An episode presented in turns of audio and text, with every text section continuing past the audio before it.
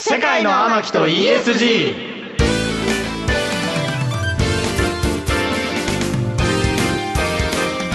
こんばんは三人と書いてミキミキ幸太郎です若手研究者をバックアップしている渡辺博です二次元ボディの天木純です世界の天木と ESG この番組は SNS 総フォロワー数およそ500万を誇る天木潤さんのグローバル展開、世界の天木になることを目指し ESG を軸とした今必要なさまざまな知識や世界の見方この番組では天木の種と呼んでいますが、はいこちらを天木潤さんがリスナーのあなたと一緒に楽しく身につけていく番組ですイエーイ天木さんが実際に興味のあることもっと知りたいことや、ん僕たちが今これを押さえておくべきなんていう話題天木の種をどんどん学んでいく30分ですはいということで二次元ボディの天木潤はいどうですか仕事の調子は仕事の調子はですね VTuber として台湾にまた行ってきたりだったりとか、なんか可能性を感じた日々を過ごしてました可能性を感じた日々を過ごした、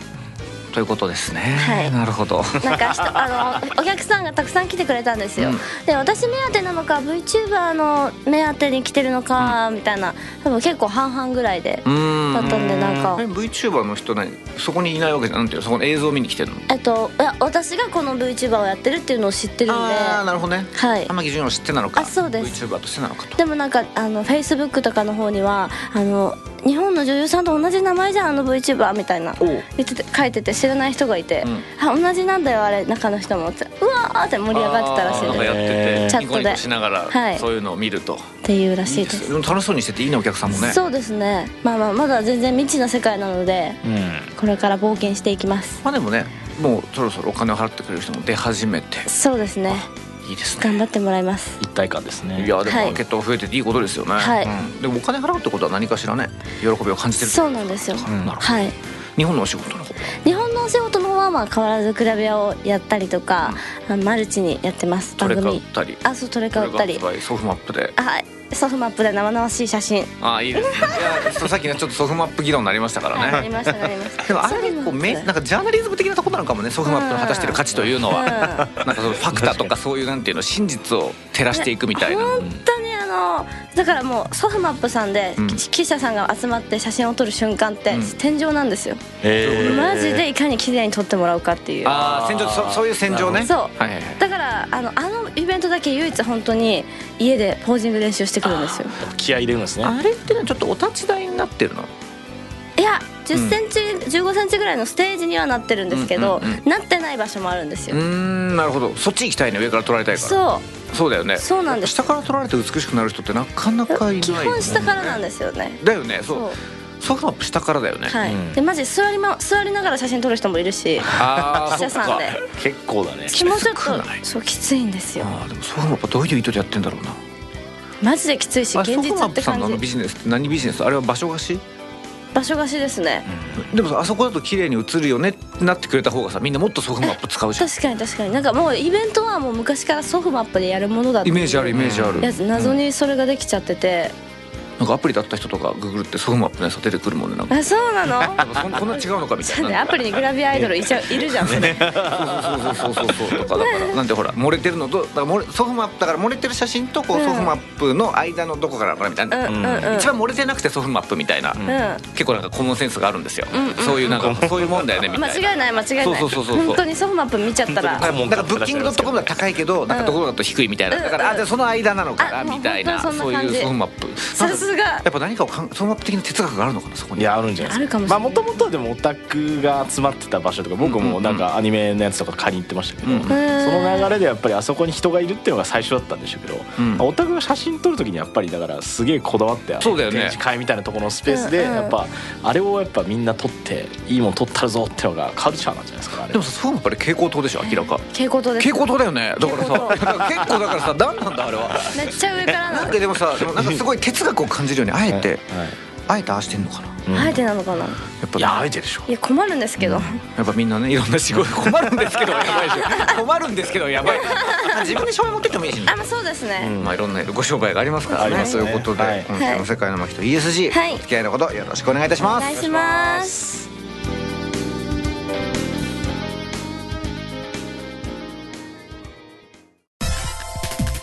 世界の天木と ESG KBS 京都ラジオからお送りしています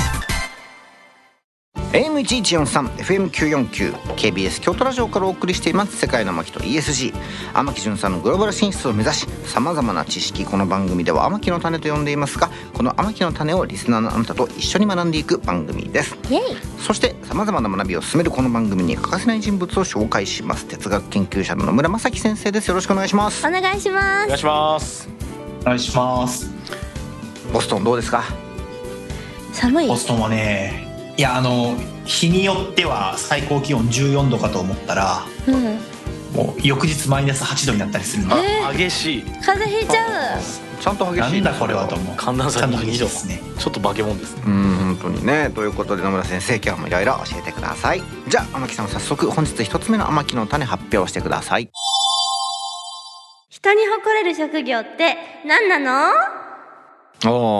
人に誇れる職業、うんやっぱソフマップさんたちはねやっぱりこうねさっきの流れで 言うとやっぱグラビアアイドルのはい真の姿を見せるということに誇りを見出してる可能性があ逆るしに誇りがないみたいな感じですけどねえ生々しいのを映してやろうっていういやでもさそれもまた難しいじゃん。うんとかさなんでほら最近ほらあの有名人の方をさ挙げはるいマスメディアの、マスことをさなんか文句言う人いるじゃん、うんこんな商売して楽しいのかみたいなとかさ、うんでも一方で彼らは彼らは何かしらの考えがあってやってるわけで、確かに確かにそれこそ誇りがあってやってる人、うんうんじゃあ逆に誇りなかったらねやらないって話もあるから、まあねねえでも普通にねどうなんだろう移動言い渡されて行っちゃったよみたいなのを聞きますけどねあそれはすごい聞くよね、うん、だから本当はやりたくないって言ってる人いるよね、うんうんうん確かに確かに難しいよだから誇れる職業なんてまあもちろんね犯罪は良くないけど、うんだから人嫌がる人がいる商売はじゃあ全部ダメなのかとか、確かに難しいねうん伊藤さんはいかにも人に誇れそうな職業してるもんね確かにいいまあ技術に投資をしどうなんてですかね、いあ意外とそんなこともないんだやまあなんかやっぱねいいところと悪いところは常にあるんで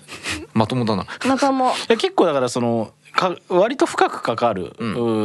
ーステークホルダーに対して深く関わる仕事なんでそうだねもし彼彼女の人生まあ変えてしまったらとか思う仕事でもあるので、んうんそれは別に多分他の仕事も一緒で例えばねあのパチンコを一つ取ってみて、うんなんかパチンコは素晴らしいあのエンタメですけど、うんそれでハマっちゃってなんかダメになるとかうんっていう方もいらっしゃるので、うんでやっ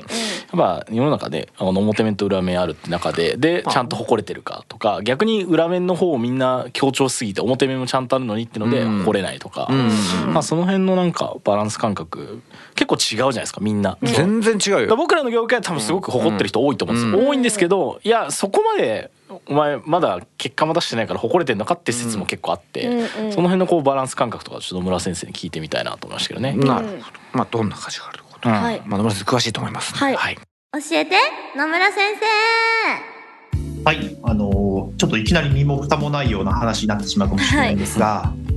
やっぱりあの誇りっていうのはうんあの人に見せるとか人に伝える必要があるものではないと僕は思っているので、うん本来的にね。うんだからまあ自分の中で、えー自分の人生とかやってることやってきたことに誇りを持てたらそれでいいんじゃないかなっていうのが大前提としてありますと。はいであとはまあ一応哲学の研究してるんでその観点から世の中を今の世の中を見るとなんか自分のやってることに価値があるとかうん自分たちはもっと尊重されるべきだみたいなことをうんなんかなんだろうな言わされる社会装置が SNS とかメディアとかいろんなものでかなりたくさん出てきてるんですよね。ううんんまあ、だけど何百年前かにまだ侍が刀持ってた時に行って別に侍が強くなるために素振りしてる時にそれを誰かに見せようなんて思ってたわけないと思うのでううんんそれは何だろうあの幕府なのかもしくはお家なのかに仕えてることが誇りだったのかもしれないし強くなろうとしてるもしくは強くなった自分が誇りそのものだったのかもしれないし、うんまあ、それとあえて比べるならばなんか自分のやってることすごいと素晴らしいともっと尊重されるべきだ誇りだって主張するっていうのはちょっとナンセンスな気はしますけどね。まあそもそものとこでねなんだろうじゃあ人に誇れるっていうかなんて言うんだろうな後ろ指を支えたくないみたいなうん感情を持ってる人って結構多いと思っててはいなんていうのそのなんか僕の知人が全俺は素晴らしい商売だと思うんだけど、うん人材紹介をやってたんだけど、うんなんていうのなんかやめちゃったのよっていうのはなんか、うんなんかこれってなんか人売りだから嫌になっちゃったんだよねみたいな。ってことを言ってあ全然いいじゃんみたいな、へー新しい商売職業見つけてあげてるんだから、うんなんだけど、うん彼としてはなんかそれが誇れないなって思っちゃったみたいであーなんかそういったところでなんていうのそのそんな誰も気にしてないよみたいな、うんなんだけど気にしちゃってる人もいるなってところでどうやってなんかマインドの、まあ、作り方だと思うんだけど、うんうんなんか結構難しいなと思って。うんあー難しいですねちょっと整理して話すべき問題かわからないんですけど、うん、今やってることに対して誇りを持てるように自分の心構えとか考え方変えるっていうのはまずあるとうんおっしゃるような、あるいはあの今のお話しいただいた例っていうのは自分のなんか根源的な価値観根本のところの価値観とやってることやってきたことが合わないというかギャップがあるってことが多分気づかれた例だと思うのでそうだねそうだね、うん、そうでその場合やっぱり仕事だとかなんかやることを変える方が合理的な気はしますよね。うんまあそうだよねだってもう心が持たなくなっちゃってるからねそうなんですよねだから僕もあのもともと経産省ってとこにいたわけですけどなんだろうあの就活してる時に、うんえーちょうど戦略コンサルティングファーム外資のとかがすごく人気が始まったタイミングだったんでううんうんいろいろ見てたんですけど僕はずっとあの例えば A というエナジードリンクの売り上げを2倍にしてくださいなぜならば A という、えー会社がクライアントだからお客さんだからみたいな話がすごいたくさんあった中ででも A の売り上げが上がったら B の売り上げ下がるわけじゃないですか簡単に言うと。うんでなんかそれに対してものすごく熱意を持って人生捧げられるつもりが気がしなかったのでうんまあねだから全体の放射である世の中全体の、まあ、これは僕の価値観がそっちにあったっていう話なんですけどこれをなんか何らか例えばトレンドとかブランドとかに乗っかって今はたまたま別にその価値観が悪いと言ってるわけじゃないんですが自分うのん僕の価値観と合わないところに住んでたらどうなってたかっていうのは結構不安ですよねつまりなんかさそ誇れりを持ててなかった可を能性そそれ系のさなんかさ自問自答しちゃうとさ、うんみんな医療教育に行っちゃうみたいななんていうのあるあるがあるじゃんなんていうの、わ絶対的になんかこう、なんていうのあ安定な苦しんでる感人救えたら熱いしさ、じのなんか子供うをんいい感じに導けたら熱いしみたいななんうかんそれ考えちゃうとなんかみんな行き着く先その辺みたいなさうん確かになんかってなっちゃうとなんかそれもそれでまた違うなみたいな、うんどの仕事もニーズがあるわけでみたいな。とですねそれはそれでいいと思いますとつまり教育とか医療とか、まあ、介護も含めてあるいは政治でも何でもいいんですけど、うんうんえっと職業に規制なしって言葉ありますけどどの職業が偉い偉くないみたいな議論はしたくないししにくいわけですけど、そうだね、うんただ前提2つあってあの、まあ、医療とかはちょっとね別物だと捉える人が多いのは気持ちは分かりますよね。うんそう気持ちはわかるね目の前に気持ちはわかるうんそうそうそうそうでそこに人が行くのは実際、まあ、プラクティカルなつまり実際的な話をすると今人が足りないから、うんまあ、世の中的には歓迎されるべきありが話ただいし、よね、ううんんでもう一個は、まあ、やっぱり価値観そのものが多様なので命をかけてめちゃくちゃうまい野菜作りたいとか命をかけてめちゃくちゃいいなんか食器なのか何かを作りたいって人もたくさんいるはずなので、なんかまあ人類社会ってそうやってできてきたんだよねっていう気はしますけどね。まあでももうちょっうんとなんていうのそこまでこうなんていうのもうじ下脱してさなんていうの自分のやることだけやるんだまでいけたらそれはいいんだけどさなんていうの、うんまあやれ誰に何思われるかなとかさなんかそういうこと思いながら生きているわけじゃん人って結構もう少しこうなんていうのもう少し属性に落とすとってなってくるとさなんだろうなんか後ろ指さされたくないなのかなんかやっぱ弱者相手のビジネスとかさをしてるとなんていうのちょっとこう結構えぐいなって思う人もいるしさなんていうの弱者相手にお金を貸してる人とかねとかもう結構なんていうのえぐいなって思われてるの嫌なんだよねっていう人もいるし、うんとか一方でなんかなんていうの一方で強者相手にしててもなんていうのそのなんか金持ちの召使いかみたいな感じで思っちゃうみたいなことを言ってる人もいてなんか人が惨めに思うポイントを洗い出すだけになっちゃうのかそういう時ってなかなか難しい。まあ、あとはあれですよねあのか価値観との一致不一致の話が大半の割合を占めると思うのでなまあんだろそうだね弱肉強食っていう価値観を持ってる人なら別に弱者から金巻き上げてもいいと思う人が大半でしょうし。うんあるいは別に、ね、あのそれが間違ってると思う、まあ、人は大半だと思うんですけど、まあ、なんか他のことやりたいと思うだろうしつまり飛躍した話をしてしまえば自分の価値観とかをちゃんと時間をかけて理解しながらそこに合致するような価値観の実現とかってことできてれば、まあ、この文脈で言われる誇りみたいなものは自然とついてくるのかもしれないですミよスね。マッチは起きにくくなるよね、うんそこのね確かにででもヒロさんとかはね分かりやすく今なんかこうなんていうのポリシーに近いものやってるじゃんあれ結構考えた尽くしてそこに行ったのそうですね多分根本的に自分が下の世代が好きというネイチャーもそうですし、あとは研究が好きというピュアな好奇心が合わさってそれを応援する仕事でベンチャーキャピタルってなってるので、まあ、分かりやすいっすよねめっちゃいいじゃんいやいやいやいめやっちゃいいじゃん何それめっちゃいいじゃんまあまあでもなんか結局でもこれは今ベンチャーキャピタルって仕事もそれこそまあすごく知られる仕事になりつつありますけど、うんうん10年前は多分我々学生の周りだと結構やっぱ知らない人も多かったですしうーんっていうそうなんだのとまあ割とこう遡ってくると結局自分なりにこう割とさっき話も出てたんですけどまあこうだとか誇りはてめえで考えててめえで持つもんだって話で言うと、うんうんまあてめえなりにいいと思ってることをなんか意外に世の中の仕事探してみるとここに落ち着いたっていう感覚が結構近いので。なるほどね冒頭野村さんがおっしゃった先生がおっしゃったあれですねやっぱりそのてめえのことはてめえで考えて誇り持っとけよっていう話はまあ真実まあだまなあそれは間違いないよねそうだねだから誰もにとって誇りを持てるとかじゃなくてってことだよね、うんでもそれはなんかどうしてもやっぱ誰かからの誇誰かから評価される誇りにしてる人がむしろ世の中まあのそうだ大ね大半ってのそれがにしちゃうと弱いよねなんか就活の時のなんだろうマッチミスマッチとかなんかそういう話をなんか表面的には言うと思うんですけどうんうんうんうん究極はなんかそのてめえがてめえに誇り持ってやってねえんだろってそれに合う仕事見つけてねえだけだろっていうのまあは何言われても気にならなくなるからねうん誇り持ってればね、うんっていうそこ探しに尽きるのかなっていう気がしますよね。うん、ああ確かにでも潤さんもそれ思う部分多いよね多分ね確かにそうですねえ誇りを持ってるか持ってないかですそかれ絶対持ってるでしょ持ってますよ、だからもう何言われてもいい域にはいいいます、うんうんうんだ確かになだからあんま簡単にはブレないようなそうですねやりたいことを見つけるってところなのかななんかそれはすごい自己啓発的になっちゃったけど確かうにん、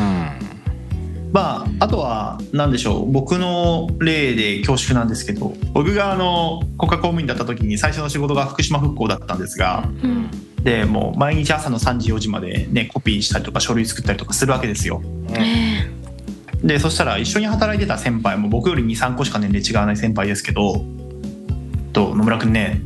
この書類の一文字一文字やあのコピーの一枚一枚が福島の復興を少しずつ進めてるんだって言っててああそうだよなと思っえうてんこれは多分誇りと呼ぶにふさわしいものなんですよね。うんだからくだらない雑務やジムに見えても意味があると思える、まあ、価値観との一致ももちろんあの同じ話になってくると思うんですけど、うんうんそれってさめっちゃいい話でなんていうのこう思うのがさ一方でその人がうまいその上の人うまいなって思っていてなんていうかな、うんあんま給料高くないんだけど社員嬉しそうな会社の人って結局その社長さんなりさ部長さんなりそのマネジメントがさその人に誇りを持たせるのがうまいじゃん。うんうんまあ、そうですねもともと採用の段階で価値観を共有しうる人でんできそうな人を取ってるので、その価値観あなた共有してますよねっていう確認をしながら誇りに昇華させて誇りにしていくっていうのはあるでしょうねもちろんマネジメント上は。まあ、官僚さんだとね、まあ、営利企業じゃないからあれだけどさ結局だからさなんかうまい経営者さんって安月給なんだけど誇りを持たせることがうまい人うんこそが商売がうまい人なのかな突き詰めちゃうと。あーまあ、あともう一個したかったのがあの僕が一応研究者なんでその論文とか文献探しに図書館に行くようになった時は本当に心底感動したのはあって、んっていうのはあの一応研究って教科書を作り作ったり作り変える仕事なんですよね教科書を覚える仕事じゃなくて。やっぱり新しい教科書を作っていくって仕事なんで人類の歴史の中で最先端を生きていてでその文脈で、えー初めて研究として図書館に行った時はほら学部生の時とかってなんか図書館行ってなんだろうな本借りてとか英語の本とかフランス語の本借りてドヤ顔しがちなんですよやっぱり僕も含めて。ううんんただ本当に論文を書いて人類史の最先端に行こうと思って図書館に行くとこれほどまでに何千年も人類が血の蓄積知性の蓄積をしてきてそこの上に自分が生きてるんだっていうことには本当に身震いしてこれはやっぱり研究っていうのはいあの人生をかける価値があるなって本当に思ったのがあってその1回の図書館訪問はもちろんあの定期的に行ってますけどかなり価値観には影響を与えましたね。なんかやっぱ自分の拠り所がないと辛いのかってことだよね、特別儲かる商売じゃないしね別に学者っていうのはねだからなんか自分の中でのこうハマるものがあるっていうのが重要なんだよなやっぱり。うんうんうんまあ、やっぱり自分の人生でお金儲けるよりはあの自分が死んだ後も100年1000年何かが残りうる残しうるっていうのは、まあ、すごい誇りになりやすいんでしょうね、なるほどなまあ、ならないかもしれないですけどもちろんでもどういうご商売だと人って後ろめたいと感じちゃうんだろうななんだろうなんか額に汗かいてないとかあなんだろう楽しちゃってるなあとか、ええヒロさん後ろめたい瞬間あるー、後ろめたいまああんまないからいい仕事だなと思いますね、まあ確かにねあんまないかもしれないですねでも技術が進む研究者によって技術が進むそれによって仕事がなくなっちゃう人がいるみたいなそれはもう気にしたらしょうがない、うん、とかまああとはその責任持たなきゃいけないその研究者の方がご一緒させていただいた時に彼彼女のそのアカデミアの中での、うんまあえーキャリアとかあ研究者としての選択ねそう選択肢をある意味、まあ奪う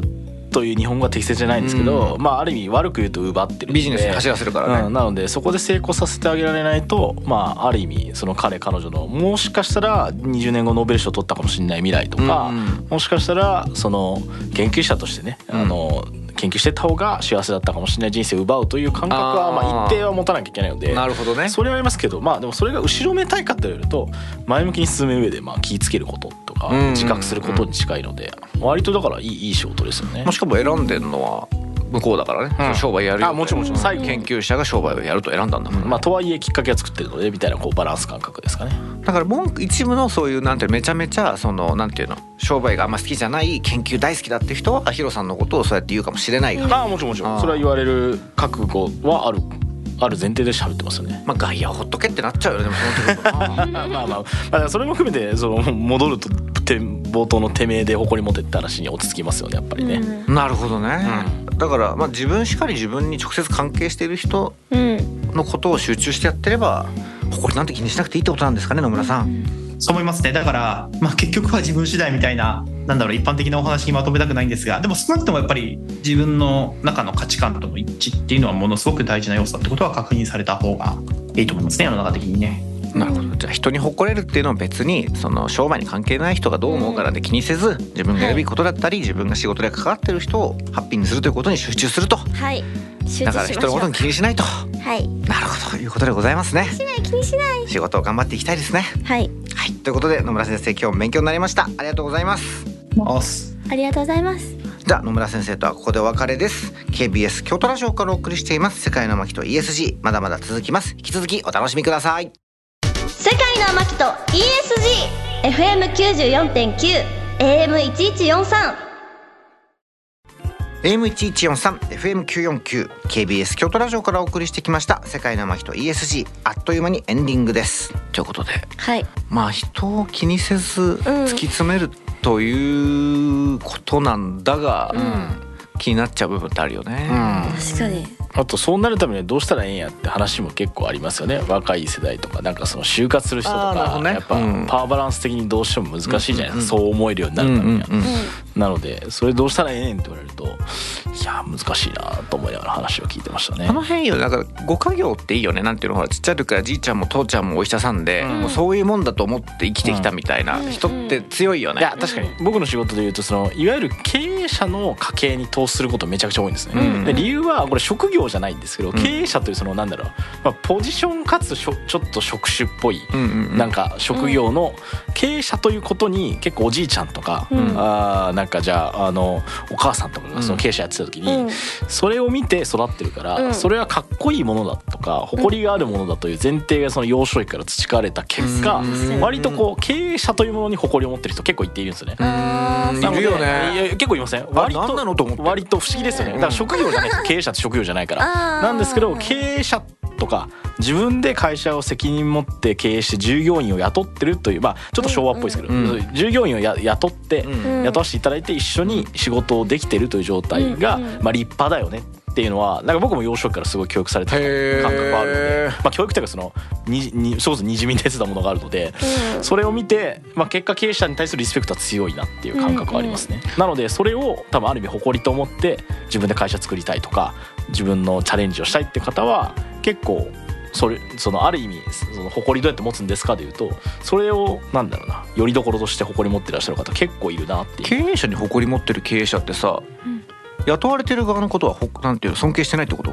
あれ結構マジでさきなんかり危険な思想だなと思ってんだけどだから経営者こそが素晴らしいと思ってて経営者になりましたって言って、お前のところで働いてる人って経営者じゃないよみたいななんかもうちょっと家族経営的な昭和の話になると、どちらかといえばその経営者として従業員の方にある意味そのまあ日本っぽいですけど、あのずっと障害雇用なんで、障害雇用して雇い続けてその人数が増えていくこと自体そのなんだ責任の範囲親が方願望みたそいうな親方番号、うん責任範囲がどんどん広くなることに対しての、まあ、責任とそれに対する尊敬みたいな構造になってる気がしますね。だからうちの親父はあそこの誰々も詳しく、ままあ、あ、詳しいじゃない詳しい別に働いてくれてるけど、面倒見てってそうところにみたいなうみたいなそうそうトヨタとかその象徴じゃないですかやっぱーり。んなるほどねなので結構それは今ミキさんの話で言うと危ない思想っていう観点もあると思うんですけそど、うだよねどちらかといえばその家族経営みたいな日本のこう経済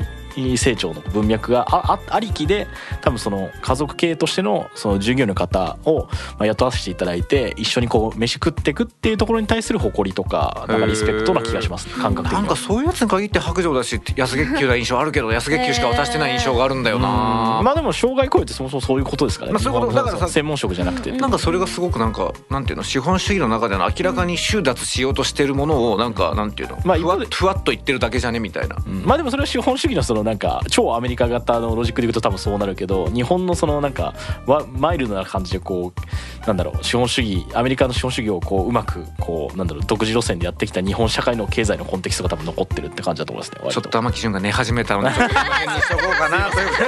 ごめんごめん潤ちゃんごめんねごめんごめんごめんやばいやばいやばいやいいやいやごめんなさいごめんなさいね寝てないですよごめん難しいここが難しいところだねなるほどということでね番組ではあなたの感想や、まあ、天木潤がね興味を持ちそうな天木のタレたくさんのメールをお待ちしておりますメールアドレスは amaki.kbs.kyoto 天木アットマーク KBS ドット京都です番組ホームページのメールフォームからも送っていただけます天木を世界に連れて行ってくれるメールお待ちしていますまた番組公式 X 旧 Twitter の方でも情報発信していますそちらの方にも「ハッシュタグ世界の天木」をつけて感想やあなたが知りたい天木の種をつぶやいてください私が一つ残らずいいねしに行っちゃいますよはいそれでは「世界の天木」と ESG そろそろお別れのお時間ですお付き合いのほどありがとうございましたここまでのお相手は三木幸太郎と渡辺宏と天木純でしたまた来週お耳にかかりましょうかりましょうさようならさようならさよなら